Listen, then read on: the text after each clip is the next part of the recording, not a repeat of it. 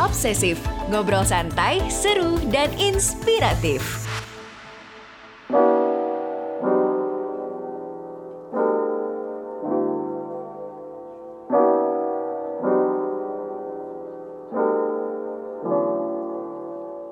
Halo teman obsesif, Kembali lagi di episode terbaru yang akan ngobrolin satu hal yang menarik banget pastinya, yaitu kemampuan berbicara di depan umum atau public speaking.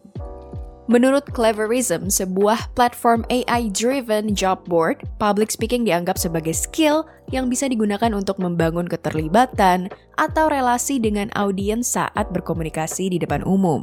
Public speaking ini kadang masih dianggap sepele, tapi sebenarnya punya manfaat yang luar biasa banget nih untuk kehidupan kita. Ketika harus berbicara di depan umum, kadang kita merasa gugup karena kurang persiapan dan lain sebagainya, hingga pada akhirnya apa yang ingin disampaikan menjadi kacau balau. Lantas, bagaimana kiat-kiat ampuh mempelajari public speaking? Bagaimana perubahannya dalam era yang serba digital saat ini? Dan kita bakal ngobrol banyak bersama Cut Jihan Syafira, wisudawan terbaik FISIP UI 2021, dan Jihan ini juga pernah menjadi official delegation to Harvard National MUN USA 2020 dan di berbagai negara lainnya seperti Spanyol dan juga Australia. Tanpa berlama-lama lagi, mari kita simak bincang-bincang santai Muhammad Kanzia, co-producer Medio Podcast Network bersama Cut Jihan berikut ini.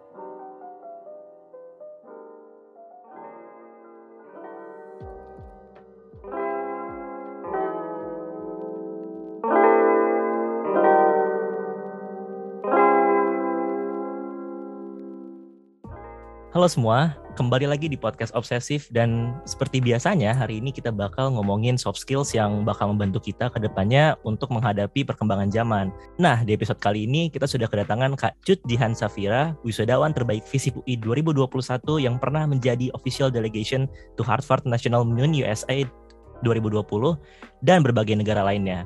Welcome to the podcast Kak Jihan. Halo, thank you so much for having me. It's such a pleasure uh, apa kabar kajian baik? Alhamdulillah baik, tapi mungkin cuaca lagi kurang mendukung. Kayaknya semua orang lagi pada sakit ya. So aku termasuk pada sakit ini. Jadi nanti kalau in the middle of the podcast, kalau aku sleep dan batuk-batuk, I'm very sorry, but let's just make it happen dan semoga it's gonna be a very interesting podcast that we have today. It will, I'm pretty sure it will. so mari kita mulai dengan um, benefits dari public speaking yang kajian sendiri um, mungkin rasain nih. Kayaknya karena semua orang tuh udah tahu ya public speaking itu kayak gimana. Menurut kajian sendiri, peran dari public speaking itu kayak gimana, Kak? Sebenarnya kalau misalnya kita lihat peran public speaking ya, ini speaking in terms of my experience dan juga generally aku melihatnya seperti apa. Kalau aku pribadi sih sebenarnya to sum up dalam satu kalimat pendek, it literally changed my life. Mungkin awalnya itu nggak kerasa uh, mengubah hidup karena prosesnya nggak secepat itu. Ini kan bukan abrakadabra tiba-tiba kita jadi the best public speaker in the world, menang ke sana kemari. Enggak kan. Pada awalnya itu memang oh ini cuma another skill yang kayaknya orang pikir ah lo cuma bisa ngomong doang gitu. Mungkin pernah dengar kayak gitu kan. Tapi seiring berjalannya waktu, aku kembali merefleksikan kan untuk aku pribadi public speaking ini benar-benar mengubah hidup aku. Waktu aku SMA mungkin aku karena seneng ngomong dan aku sering ikut lomba debat, orang-orang jadi percaya gitu untuk misalnya menyuarakan ide atau aspirasinya lewat aku, lalu aku yang ngomong misalnya ke tim sekolah. Terus dari situ aku terpilih jadi ketua OSIS dan aku juga karena sering ngomong di depan anak-anak sekolah kan jadi ketua OSIS, oh I think I have the skill to speak in front of people gitu. Jadinya aku ikut lomba speech, menang-menang-menang, um, ikut lomba debat, akhirnya aku jadi explore, explore, explore selama di kuliah juga. Aku melakukan hal yang sama gitu. Aku explore kegunaan public speaking apa. Jadi kalau aku pribadi, it literally change my life. Walaupun nggak satu, dua, tiga dalam jentik jari tiba-tiba jadi sesuatu yang besar, it takes time tapi kalau kita konsisten aku ngerasa untuk aku pribadi it literally change my life. Tapi kalau misalnya kita bicara soal uh, secara umum gitu ya generally kayak apa aku ngerasa public speaking itu penting untuk semua orang. Karena kalau aku lihat gitu um, teman-temanku misalnya orang-orang yang ada di sekitar aku ketika mereka punya skill public speaking mereka itu jadi high achiever.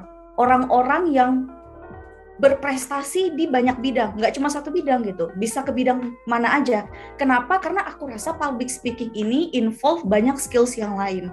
Kan kalau kita ngomong itu bukan sekedar ngomong kan, kita ngomong itu menyampaikan ide. Ketika kita menyampaikan ide, kita perlu berpikir, kita perlu riset misalnya, atau kita perlu menstrukturkan pikiran kita gitu loh. Jadi pada akhirnya juga butuh skill analytical thinking, kemampuan menstruktur pemikiran dan sebagainya. Jadi rata-rata memang orang yang punya kapabilitas public speaking jadi high achiever, orang-orang yang prestatif baik di kampus atau di tempat lain. Dan aku ngerasa ini sangat-sangat beneficial untuk secara akademis, tadi kan sudah aku jelaskan gitu, kayak kita presentasi di kampus dan sebagainya. Yang kedua juga untuk misalnya karir secara profesional gitu you will never be a leader if you cannot talk in front of people. Karena leader itu perlu memberikan influence kan kepada orang lain. Makanya kalau kita mau sukses di karir, kita butuh yang namanya kemampuan public speaking juga gitu. Terus um, yang terakhir juga aku rasa secara personal um, public speaking ini juga penting gitu. Aku ingin menjelaskan sedikit gini sih, banyak orang salah kaprah nggak sih? Orang pikir public speaking itu secara sempit, cuman ketika kamu berdiri di depan dua orang atau lebih dan kamu ngomong. Menurut aku itu terlalu sempit untuk mendefinisikan public speaking. Aku personally merasa definisi public speaking itu adalah iya kita bicara di depan publik, tapi nggak harus bicara di depan orang yang ramai gitu. Bisa jadi kamu bicara dengan satu orang aja kamu berhasil. Kamu bicara dengan orang yang lain, kamu juga berhasil. Itu tandanya kamu bisa bicara dengan siapa pun dalam keadaan apa pun. Menurutku itu skill public speaking. Ketika kita bisa bicara kepada publik, baik itu berdua doang, bertiga, berempat, berlima, tapi kamu bisa bicara dengan siapa pun. Sebenarnya itu menurutku public speaking. Makanya secara personal pun itu menjadi hal yang penting kan. Sesimpel kayak misalnya nih, kamu ngobrol sama cewek yang lagi kamu deketin gitu kan. Kamu juga kan harus bikin dia nyaman, kamu juga harus bikin dia seneng ngobrol sama kamu, kamu juga harus membuat dia ngerti apa yang kamu obrolin. Jadi itu juga sebenarnya public speaking ya kamu bisa talk to anyone. Makanya aku rasa ini skills yang penting baik secara akademis, profesional dan juga personal. So I think it's definitely life changing dan juga um, aku ngerasa ini skills yang perlu dipelajari gitu. So like aku nangkepnya public speaking tuh lebih ke seni dalam berbicara, the art of talking, the art of even flirting yes. gitu kalau tadi kajian ngasih contoh. Yap. Um, Oke, okay, Kak. Tadi menarik banget tuh. Segudang pengalaman dari ketua OSIS sampai ke you know seluruh dunia lah ibaratnya around the world kajian. Um, what are the other skills yang juga menopang uh, public speaking kajian dari ketua OSIS sampai ke negara-negara yang tadi kajian sebutkan? Sebenarnya kalau ngebahas skill itu having one skill is really good ketika kita bisa menjadi yang terbaik di situ. Tapi bukan berarti kita menutup diri juga untuk misalnya belajar skill-skill yang lain.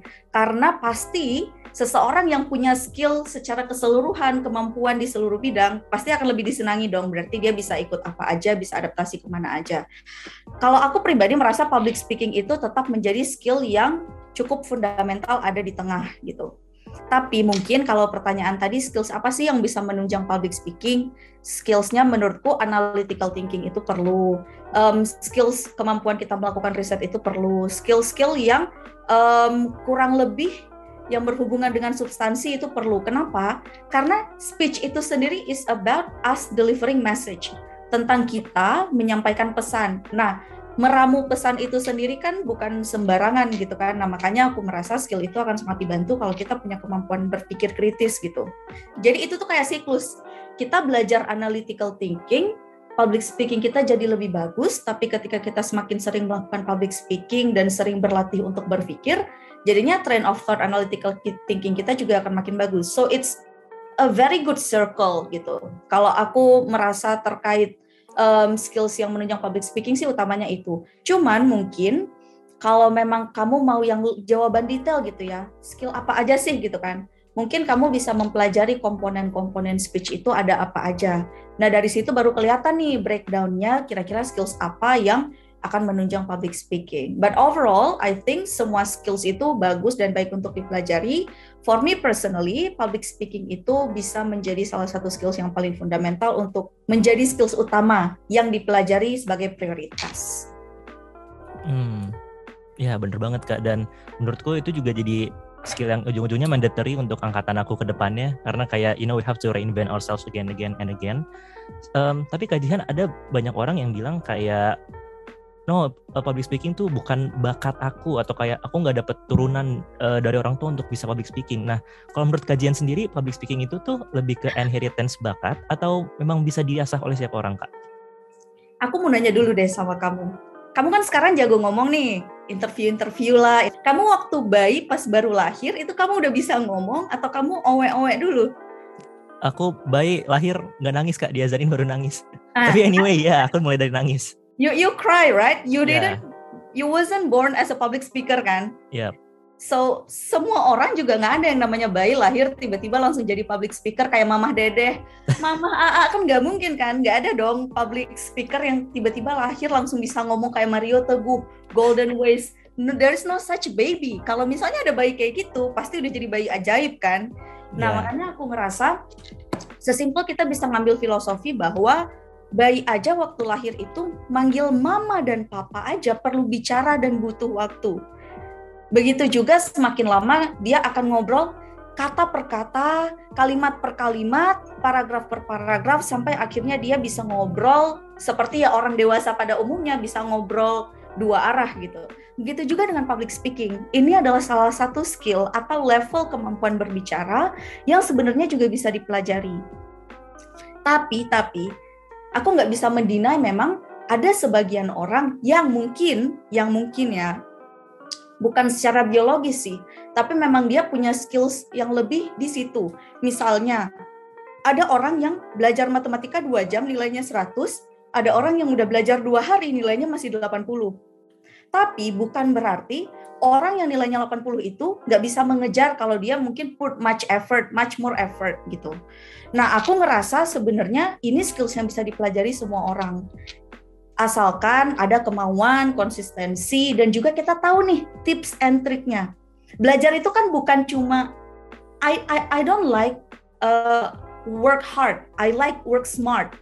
I, don't like learning hard karena I also love to play. Aku juga suka main-main. Jadi learn smartly, belajar secara pintar gimana sih gitu. Makanya aku ngerasa banyak kok sekarang uh, apa trainer-trainer public speaker yang ngasih tips and tricks. So um, itu juga bisa menjadi contoh lah kayak gitu. Jadi ini bukan um, sebuah skill yang lahir bersama kita karena kita lahir itu cuma diberikan kemampuan untuk bernafas tapi ini skills yang perlu dipelajari dengan konsistensi dan kemauan. Tapi uh, di sisi lain, kalau memang ada nih orang-orang yang ekstrovert misalnya, dia kan pasti akan lebih nyaman ya untuk langsung ngomong di depan publik. Tapi kan belum tentu apa yang dia bicarakan itu um, benar, belum tentu apa yang dia bicarakan itu sesuatu yang pesannya juga bisa tersampaikan dengan baik. Di sisi lain, orang introvert mungkin ketika dia menyampaikannya dia lebih malu, tapi karena dia introvert bisa jadi dia substansinya lebih bagus karena dia lebih sering menyendiri, lebih sering berpikir. Berarti kan kekuatannya ada di situ. Hmm. Jadi sebenarnya semua orang itu punya kelebihan dan kekurangan, termasuk dalam starting point belajar public speaking. But all in all, I would say ini bukan skill turunan, tapi ini skills yang bisa dipelajari dan semua orang punya kelebihan kekurangan. Focus on your kelebihan dan work on your kekurangan gitu. Oke, keren banget kajian. Bener sih, um, aku ngerasa kayak, oke okay, itu berarti cuma kayak excuse untuk orang-orang yang gak berani untuk taking the repeat cycle untuk belajar terus-menerus ya kak.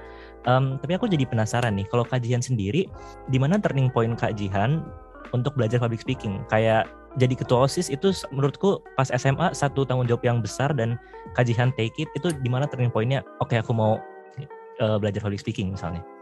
Sebenarnya ya kalau aku lihat pertanyaan paling mendasar itu kembali ke diri sendiri. Kenapa sih kita mau berinvestasi melakukan sesuatu, baik investasi waktu, tenaga, pikiran? Kenapa? Sesimpel karena kita merasa benefitnya itu banyak kan. Makanya kita mau invest di situ.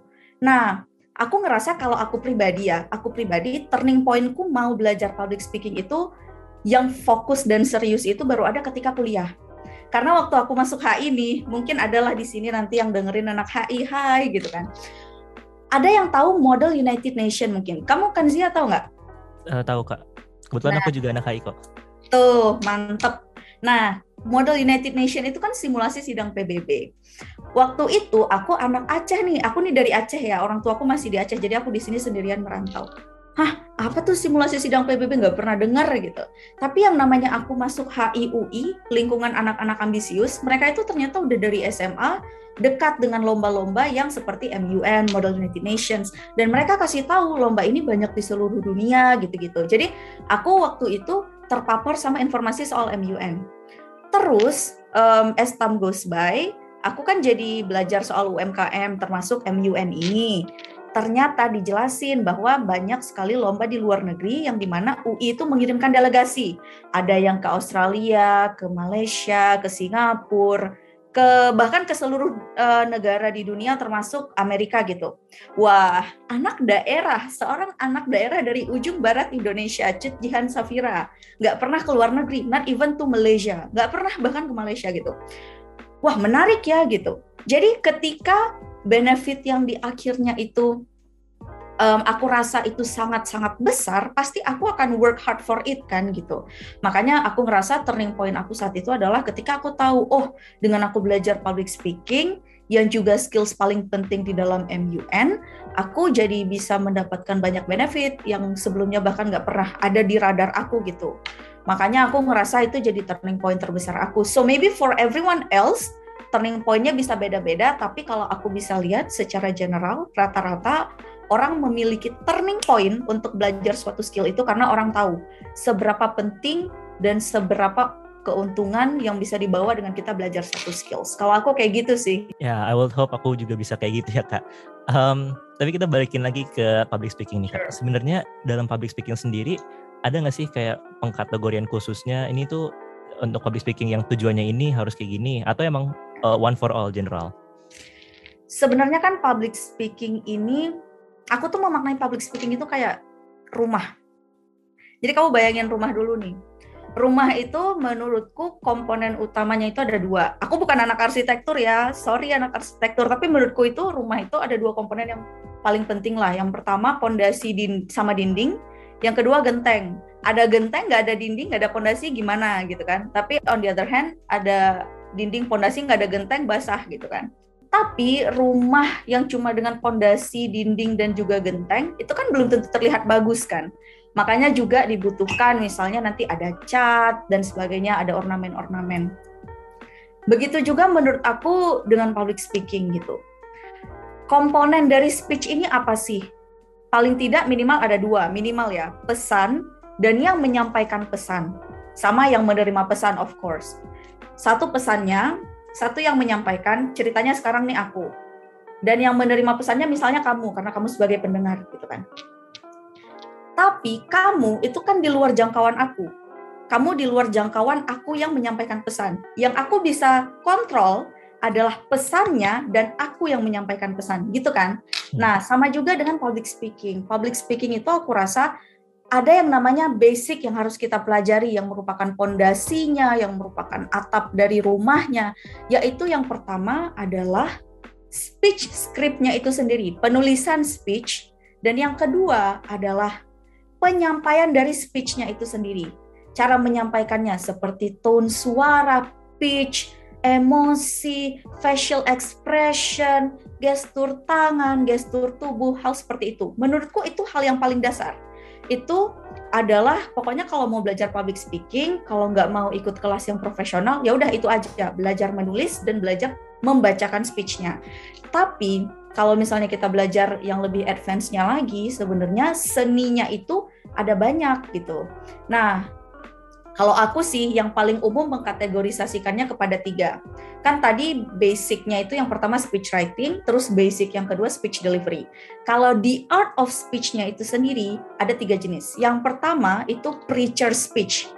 Preacher speech itu apa? Speech yang tujuan utamanya itu untuk menggait perhatian pendengar jadi kalau misalnya mau lihat contoh itu kan arti preacher itu pendeta, pengkhotbah.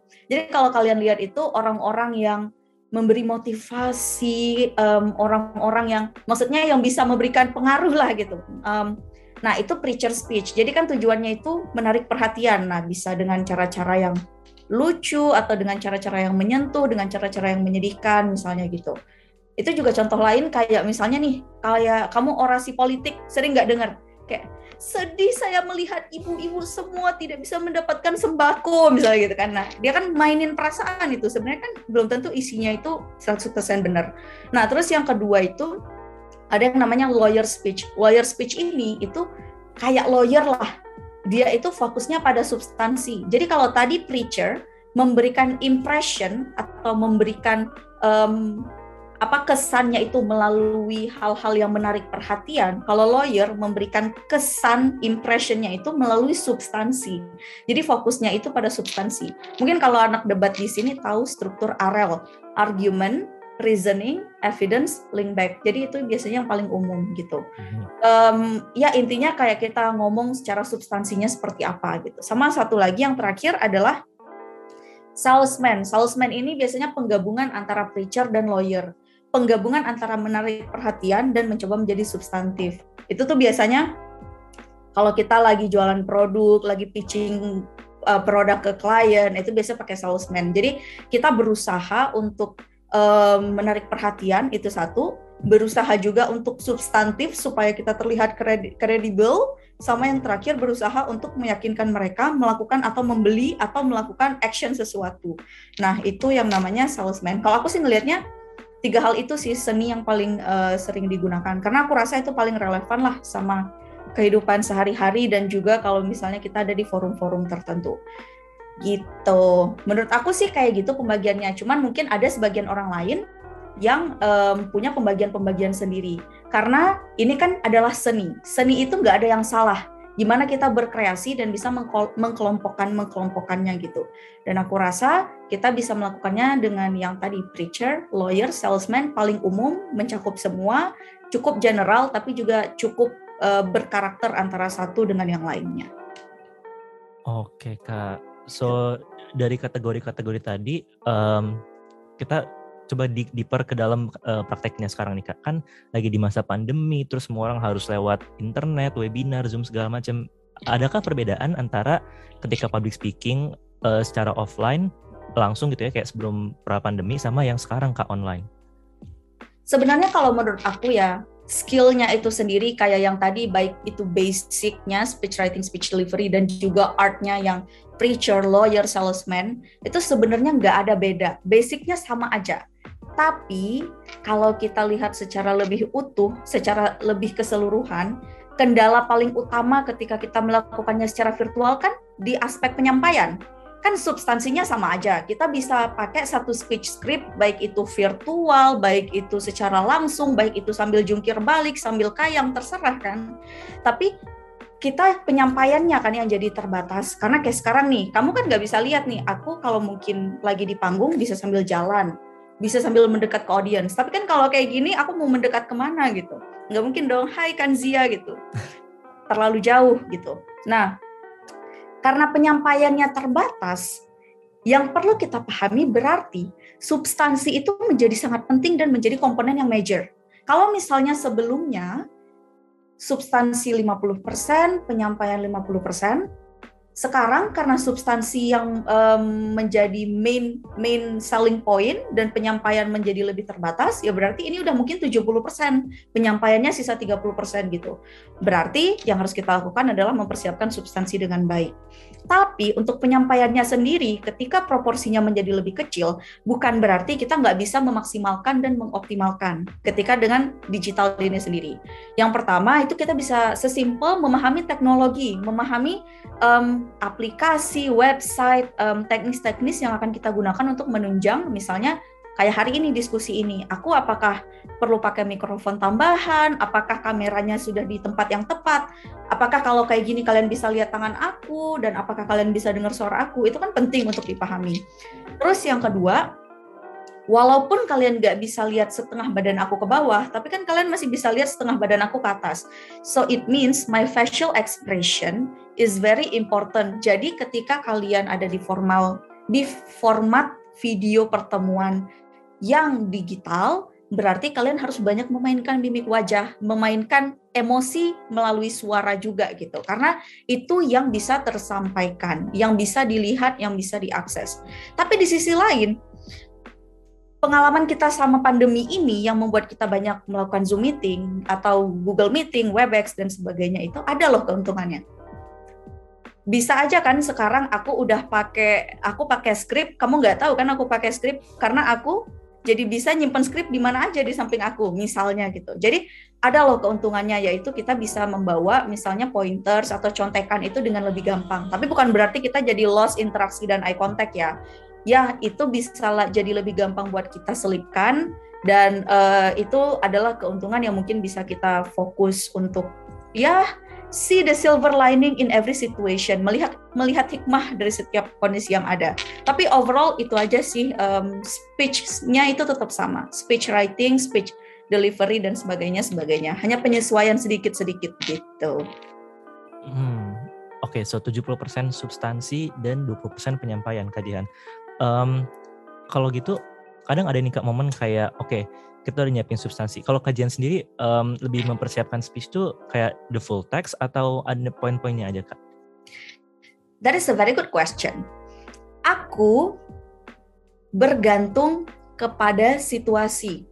Yang pertama, bergantung kepada situasi waktu yang aku punya. Dan yang kedua, bergantung kepada durasi yang diberikan untuk aku menyampaikan speech. Gitu. Jadi deh, format ketika kita menulis speech itu ada tiga sebenarnya. Masing-masing itu punya kelebihan dan punya kekurangan.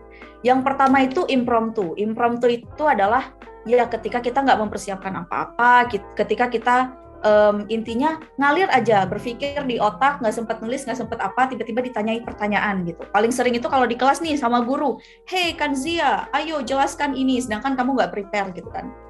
Nah, itu kelebihannya adalah emosinya itu biasanya lebih murni karena kita nggak sempat being fake, nggak sempat mempersiapkan, tapi kekurangannya tentu itu jadi rentan akan kesalahan kan karena kita nggak nggak punya waktu untuk berpikir. Nah, yang kedua itu yang tadi kamu tanyakan, gimana kalau bikinnya dalam bentuk pointers? Nah, aku pribadi menggunakan pointers bagusnya ketika speech itu durasinya di atas 5 menit gitu. Ketika speech-nya itu di atas 5 menit, aku pakai pointers. Kenapa? Kalau misalnya speech-nya 10 menit, it's gonna be a very very long script karena kan um, kalau misalnya um, aku bikin verbatim gitu tapi kan kalau bikin pointers kalau di atas lima menit ya pointersnya mungkin nggak akan terlalu panjang gitu. Nah kelebihannya ya pasti kita nggak perlu menghafal dan jadi kita bisa juga lebih improve dan juga bisa lebih berinteraksi kan. Cuma memang kekurangannya adalah ya during the whole speech ya kita masih harus tetap mikir kan. Karena kita cuma punya pointers dan kita harus tetap elaborasi gitu Um, terus ada juga yang ketiga nih, contohnya itu verbatim yang kayak tadi kan Zia sampaikan, yaitu kata per kata ditulis nih satu-satu. Um, Assalamualaikum Bapak Ibu yang terhormat, kata per kata gitu kan. Nah aku biasanya menggunakan itu kalau speechnya itu di bawah 5 menit. Kenapa? Speech 5 menit itu lebih susah loh disampaikan. Speech pendek itu lebih susah daripada speech yang panjang. Kenapa? Dalam waktu yang lebih singkat, poin yang harus kita sampaikan itu harus bisa diterima oleh pendengar secara on point. Ya kan? Nah, makanya kita juga harus mempersiapkan speech-nya itu sebagus mungkin dalam waktu yang singkat bisa disampaikan dengan baik gitu. Makanya kelebihannya adalah ketika kita bikin kata per kata, semuanya jadi on point perkatanya itu sudah difikirkan dengan baik-baik, kita bisa menimbang kata A atau kata B ya yang lebih bagus gitu, yang lebih cantik, yang lebih enak didengar gitu. Um, cuman mungkin kekurangannya adalah ya kita jadi harus menghafal dan mungkin kita jadi sulit improve kan gitu. Makanya aku pakai uh, speech ini kalau misalnya kurang dari lima menit, jadi aku ngafalnya nggak terlalu ribet dan juga ya um, aku jadi bisa punya waktu lah untuk menghafal kayak gitu karena juga nggak terlalu banyak kan. Tapi ya, tapi nih, satu lagi nih, kalau seandainya nih di bawah 5 menit tetap, tapi waktu yang diberikan 30 menit doang, nggak keburu sih nulis verbatim, ya udah tetap nulis pointers aja. Jadi all in all, um, itu menyesuaikan lah seperti yang aku jelaskan tadi, gitu. Hmm, itu penjelasan yang menurutku bagus banget sih kajian untuk mempersiapkan kita dalam si 70% tadi.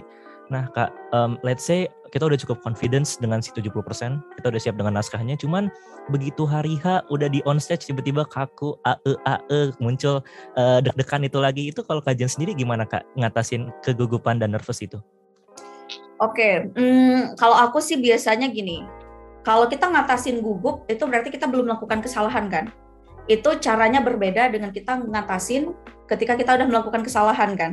Nah, kalau misalnya kita mau mengatasi gugupnya itu sendiri, kalau secara singkat dan pragmatis, cara orang-orang mengatasi kegugupan itu berbeda. Ada orang yang uh, misalnya ke toilet dulu, kalau aku tuh nyanyi-nyanyi dulu gitu, dan aku harus um, berpakaian rapi dan cantik dulu, jadi aku merasa pede gitu.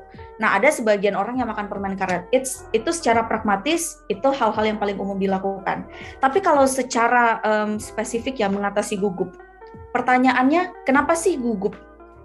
Kita gugup itu karena kita takut melakukan kesalahan. Kenapa kita ada rasa takut? Karena ada resiko ketika kita melakukan kesalahan. Misalnya diketawain lah, misalnya nanti jadi malu, misalnya nanti jadi nggak enak, jadi ke sana kemarinya jadi nggak nyaman, misalnya gitu ya. Resiko ini sebenarnya yang banyak membuat orang itu jadi nggak melakukan sesuatu atau sesimpel dia udah takut duluan, udah kagok duluan, udah gugup duluan, makanya nggak mencoba banyak hal. Nah, rasa gugup ini yang sebenarnya harus diatasi. Caranya gimana? Dengan mengubah mindset bahwa hal yang kita takuti dari resiko tadi itu sebenarnya dampaknya itu lebih kecil daripada kemungkinan benefit-benefit yang akan kita dapatkan ketika kita berhasil melakukan sesuatu. Jadi change the mindset first. Risk yang kamu takutkan tadi, resiko-resiko yang kamu takutkan tadi, itu sebenarnya cuma akan last sebentar. Itu tuh cuma lima menit, diketawain paling lima menit. Tapi benefitnya, bayangin kalau aku mungkin dulu nggak belajar public speaking, mungkin aku nggak akan pernah ke luar negeri gitu. Dan that memory, that benefit last forever bertahan selamanya selama aku hidup. Makanya ubah mindset kita ketika kita gugup, takut atau misalnya nggak nggak nggak siap melakukan sesuatu, change the mindset. Resikonya kecil, tapi benefitnya besar. Jadi kamu akan merasa ya udah nothing to lose aja. I'm trying to do my best dan benefitnya besar. That's what I aim for gitu. Hal ini juga sebenarnya nggak hanya public speaking sih, bisa diaplikasikan ke hal-hal yang lain. Itu kalau misalnya mengatasi gugup ya. Tapi kan ada orang yang udah AEO AEO melakukan kesalahan. Jadi bukan gugup lagi. Kalau tadi gugup belum melakukan kesalahan, ini ceritanya udah melakukan kesalahan, fokusnya di public speaking. Cara ngatasinnya gimana sih? Ini tuh sebenarnya yang pertama, of course, pahami dulu setiap orang itu pernah melakukan kesalahan. Aku pernah melakukan kesalahan. Tadi mungkin kayaknya aku beberapa kali sempat belibet, sempat beberapa kali kalimat yang aku sampaikan nggak efektif. Bahkan Obama yang mungkin presiden Amerika juga pernah salah ngomong di acara publik. So, that is fine kesalahan itu dimaklumi tapi bukan dinormalisasi, tapi untuk dipelajari gitu. That is one. Yang kedua adalah cara mengatasinya itu tergantung kita di konteks acara seperti apa. Kalau misalnya nih kita acaranya formal ya, khususnya MC gitu, di mana mungkin speech-nya itu udah verbatim harus kata per kata. Kan yang paling umum tuh MC itu salah ngebacain nama nama undangan lah, nama speaker lah, namanya Bapak Hashim, dibacanya Bapak Hashim misalnya gitu kan. Kalau acaranya formal, cara ngatasinnya simple banget. Langsung aja minta maaf to the point. Karena acara formal itu orang to the point. Jadi langsung, maaf saya ralat, maksud saya adalah gitu. Tapi kalau misalnya acaranya semi formal atau informal, itu sebenarnya kita punya pilihan boleh kayak tadi ya ya udah dengan polosnya maaf maksud saya begini begini begini. Atau yang kedua mainin kesalahan kamu menjadi bagian dari speech kamu. Aku pernah jadi uh, moderator acaranya Kominfo ex Kemenkes ex DPR RI itu membahas soal aplikasi Peduli Lindungi. Waktu itu itu belum terkenal. Sekarang doang kan terkenal karena kita masuk ke mall kan. Dan waktu itu aku salah, bukan peduli lindungi yang aku sebutin soal aplikasi itu, tapi peduli lingkungan karena itu kan yang paling enak peduli lingkungan peduli lingkungan kalau peduli lindungi itu kan awal-awal kayak susah ya udah jadi aku mainin itu sebagai bagian dari jokes aku ketika aku memperkenalkan peduli lindungi terus aku akan bilang kayak Ingat ya Bapak Ibu, um, aplikasinya adalah peduli lindungi bukan peduli lingkungan. Jadi jangan nanti salah seperti saya gitu. Jadi we can play the joke gitu. Nah, sebenarnya cara-cara hal cara-cara kayak gitu, cara-cara improve kayak gitu it only comes by experience. Makanya yang aku sarankan adalah itu bisa dengan melakukan atau mendengar public speaking yang banyak. Jadi kita dapat inspirasi, bisa jadi inspirasi dari dalam diri kita karena kita sering latihan atau bisa jadi inspirasi dari orang yang sering kita dengarkan. So ya, yeah, sama yang terakhir satu lagi ya. Satu lagi terakhir bahwa everyone itu makes mistake kan. Jadi ketika ada salah, jangan berhenti ketika kamu ada salah, kalah atau gagal lakukan lagi, lakukan lagi sampai kamu berhasil dan jadi pemenang. Karena kalau kamu berhenti ketika kamu jadi loser, orang akan ingat Kanzia is a loser. Tapi ketika Kanzia main-main terus belajar terus sampai akhirnya jadi pemenang, orang kan nggak akan ingat yang dulu. Orang kan ingatnya progres yang terbaru. Oh, Kanzia is a winner. So, you are a winner. Makanya ketika kita melakukan kesalahan, kekalahan, atau misalnya uh, kegagalan, jangan berhenti supaya kita nggak dicap orang yang gagal. Tapi tunggulah ketika kita berhasil that's when you should stop misalnya gitu. I think um, itu cara mengatasi dan uh, me, bertindaklah ketika kita gugup sama ketika kita udah terlanjur melakukan kesalahan itu. Oke okay, that was itu practical advice yang bagus banget kan menurutku bisa langsung dipelajarin aku suka banget tuh um, 5 menit untuk lima tahun ke depan itu kayak yang wow Cool, cool. Um, sebagai closing statement terakhir dari kajian, um, kira-kira ada nggak pesan untuk teman obsesif nih yang pengen banget mendalami dan memperlancar kemampuan berbicara di depan umum? Um, aku ngerasa kalau untuk tips ya untuk fokusnya ke tips misalnya kita mau mengimprove public speaking yang pertama find your toolkits find your toolkit. Sekarang era digital ini udah banyak sekali, misalnya platform-platform um, yang mengajarkan public speaking tapi nggak hanya misalnya dengan ikut kelas, bisa juga kalian sering mendengar video-video lah yang ada di YouTube misalnya gitu. Terus um, ada juga orang-orang yang uh, belajar dengan cara praktis di depan kaca dan that's also a toolkit. It doesn't have to be anything expensive, nggak harus sesuatu yang mahal, nggak harus sesuatu yang fancy. Yang kedua, menurutku find your mentor.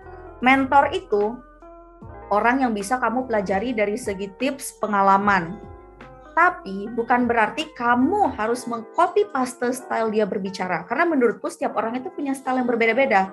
Just work on it, fokus on your style, ambil yang baik-baik, adaptasi gitu. Jadi bukan di copy paste tapi diadaptasi.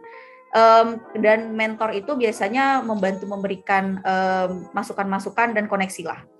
Terus yang ketiga, ikut kompetisi um, atau kesempatan-kesempatan yang eh, diberikanlah untuk ikut public speaking, misalnya ikut lomba, ikut uh, acara-acara atau kalau misalnya diberikan kesempatan ngomong di depan kelas, ambil kesempatan itu gitu. Um, karena orang-orang itu banyak melewatkan kesempatan dan pada akhirnya nggak bisa mencapai apa yang mereka mau sesimpel karena mereka terlalu takut gitu.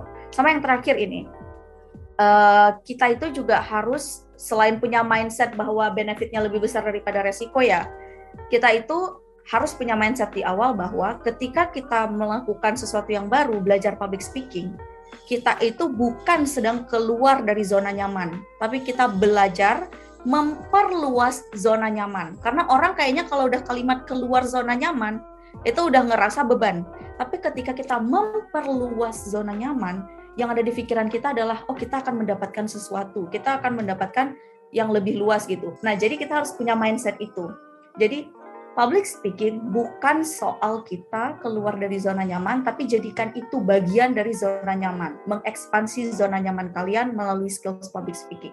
One last thing, public speaking sudah membawa aku keliling dunia, dan aku berharap kalian juga bisa mencapai hal-hal yang kalian inginkan melalui public speaking. Let's see how far it will take you to just by learning public speaking and other supporting skills. Wah, ini dari tadi aku nyatetin dan kayak udah satu lembar full. Ini notes aku kayak everything is just pure gold dari kajian. Um, I think that's all untuk hari ini. So thank you banyak kajian udah datang di podcast obsesif. Thank you so much Kanzia and everyone for having me. Semoga ada hal-hal baiklah yang bisa diambil. Um, I think that's all for today. Jangan lupa untuk ikutan kelas kajian di School Indonesia dan sampai jumpa di episode selanjutnya.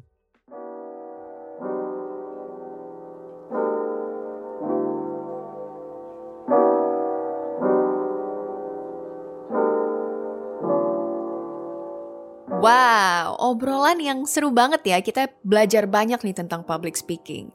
Pasti teman obsesif juga dapat banyak banget insight dari obrolan barusan kan? Nah, obsesif bakal kembali lagi di minggu depan pastinya dengan topik yang gak kalah menarik. Jangan lupa follow dan beri rating terbaikmu untuk podcast obsesif di Spotify, serta nyalakan notifikasinya ya, supaya kamu bisa terinfo setiap ada episode terbaru yang tayang di hari Minggu.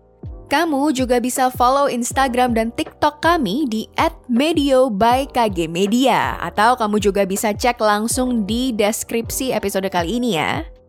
Akhir kata, aku Ellen Bellion dan segenap kru obsesif pamit undur diri. See you on the next episode. Bye.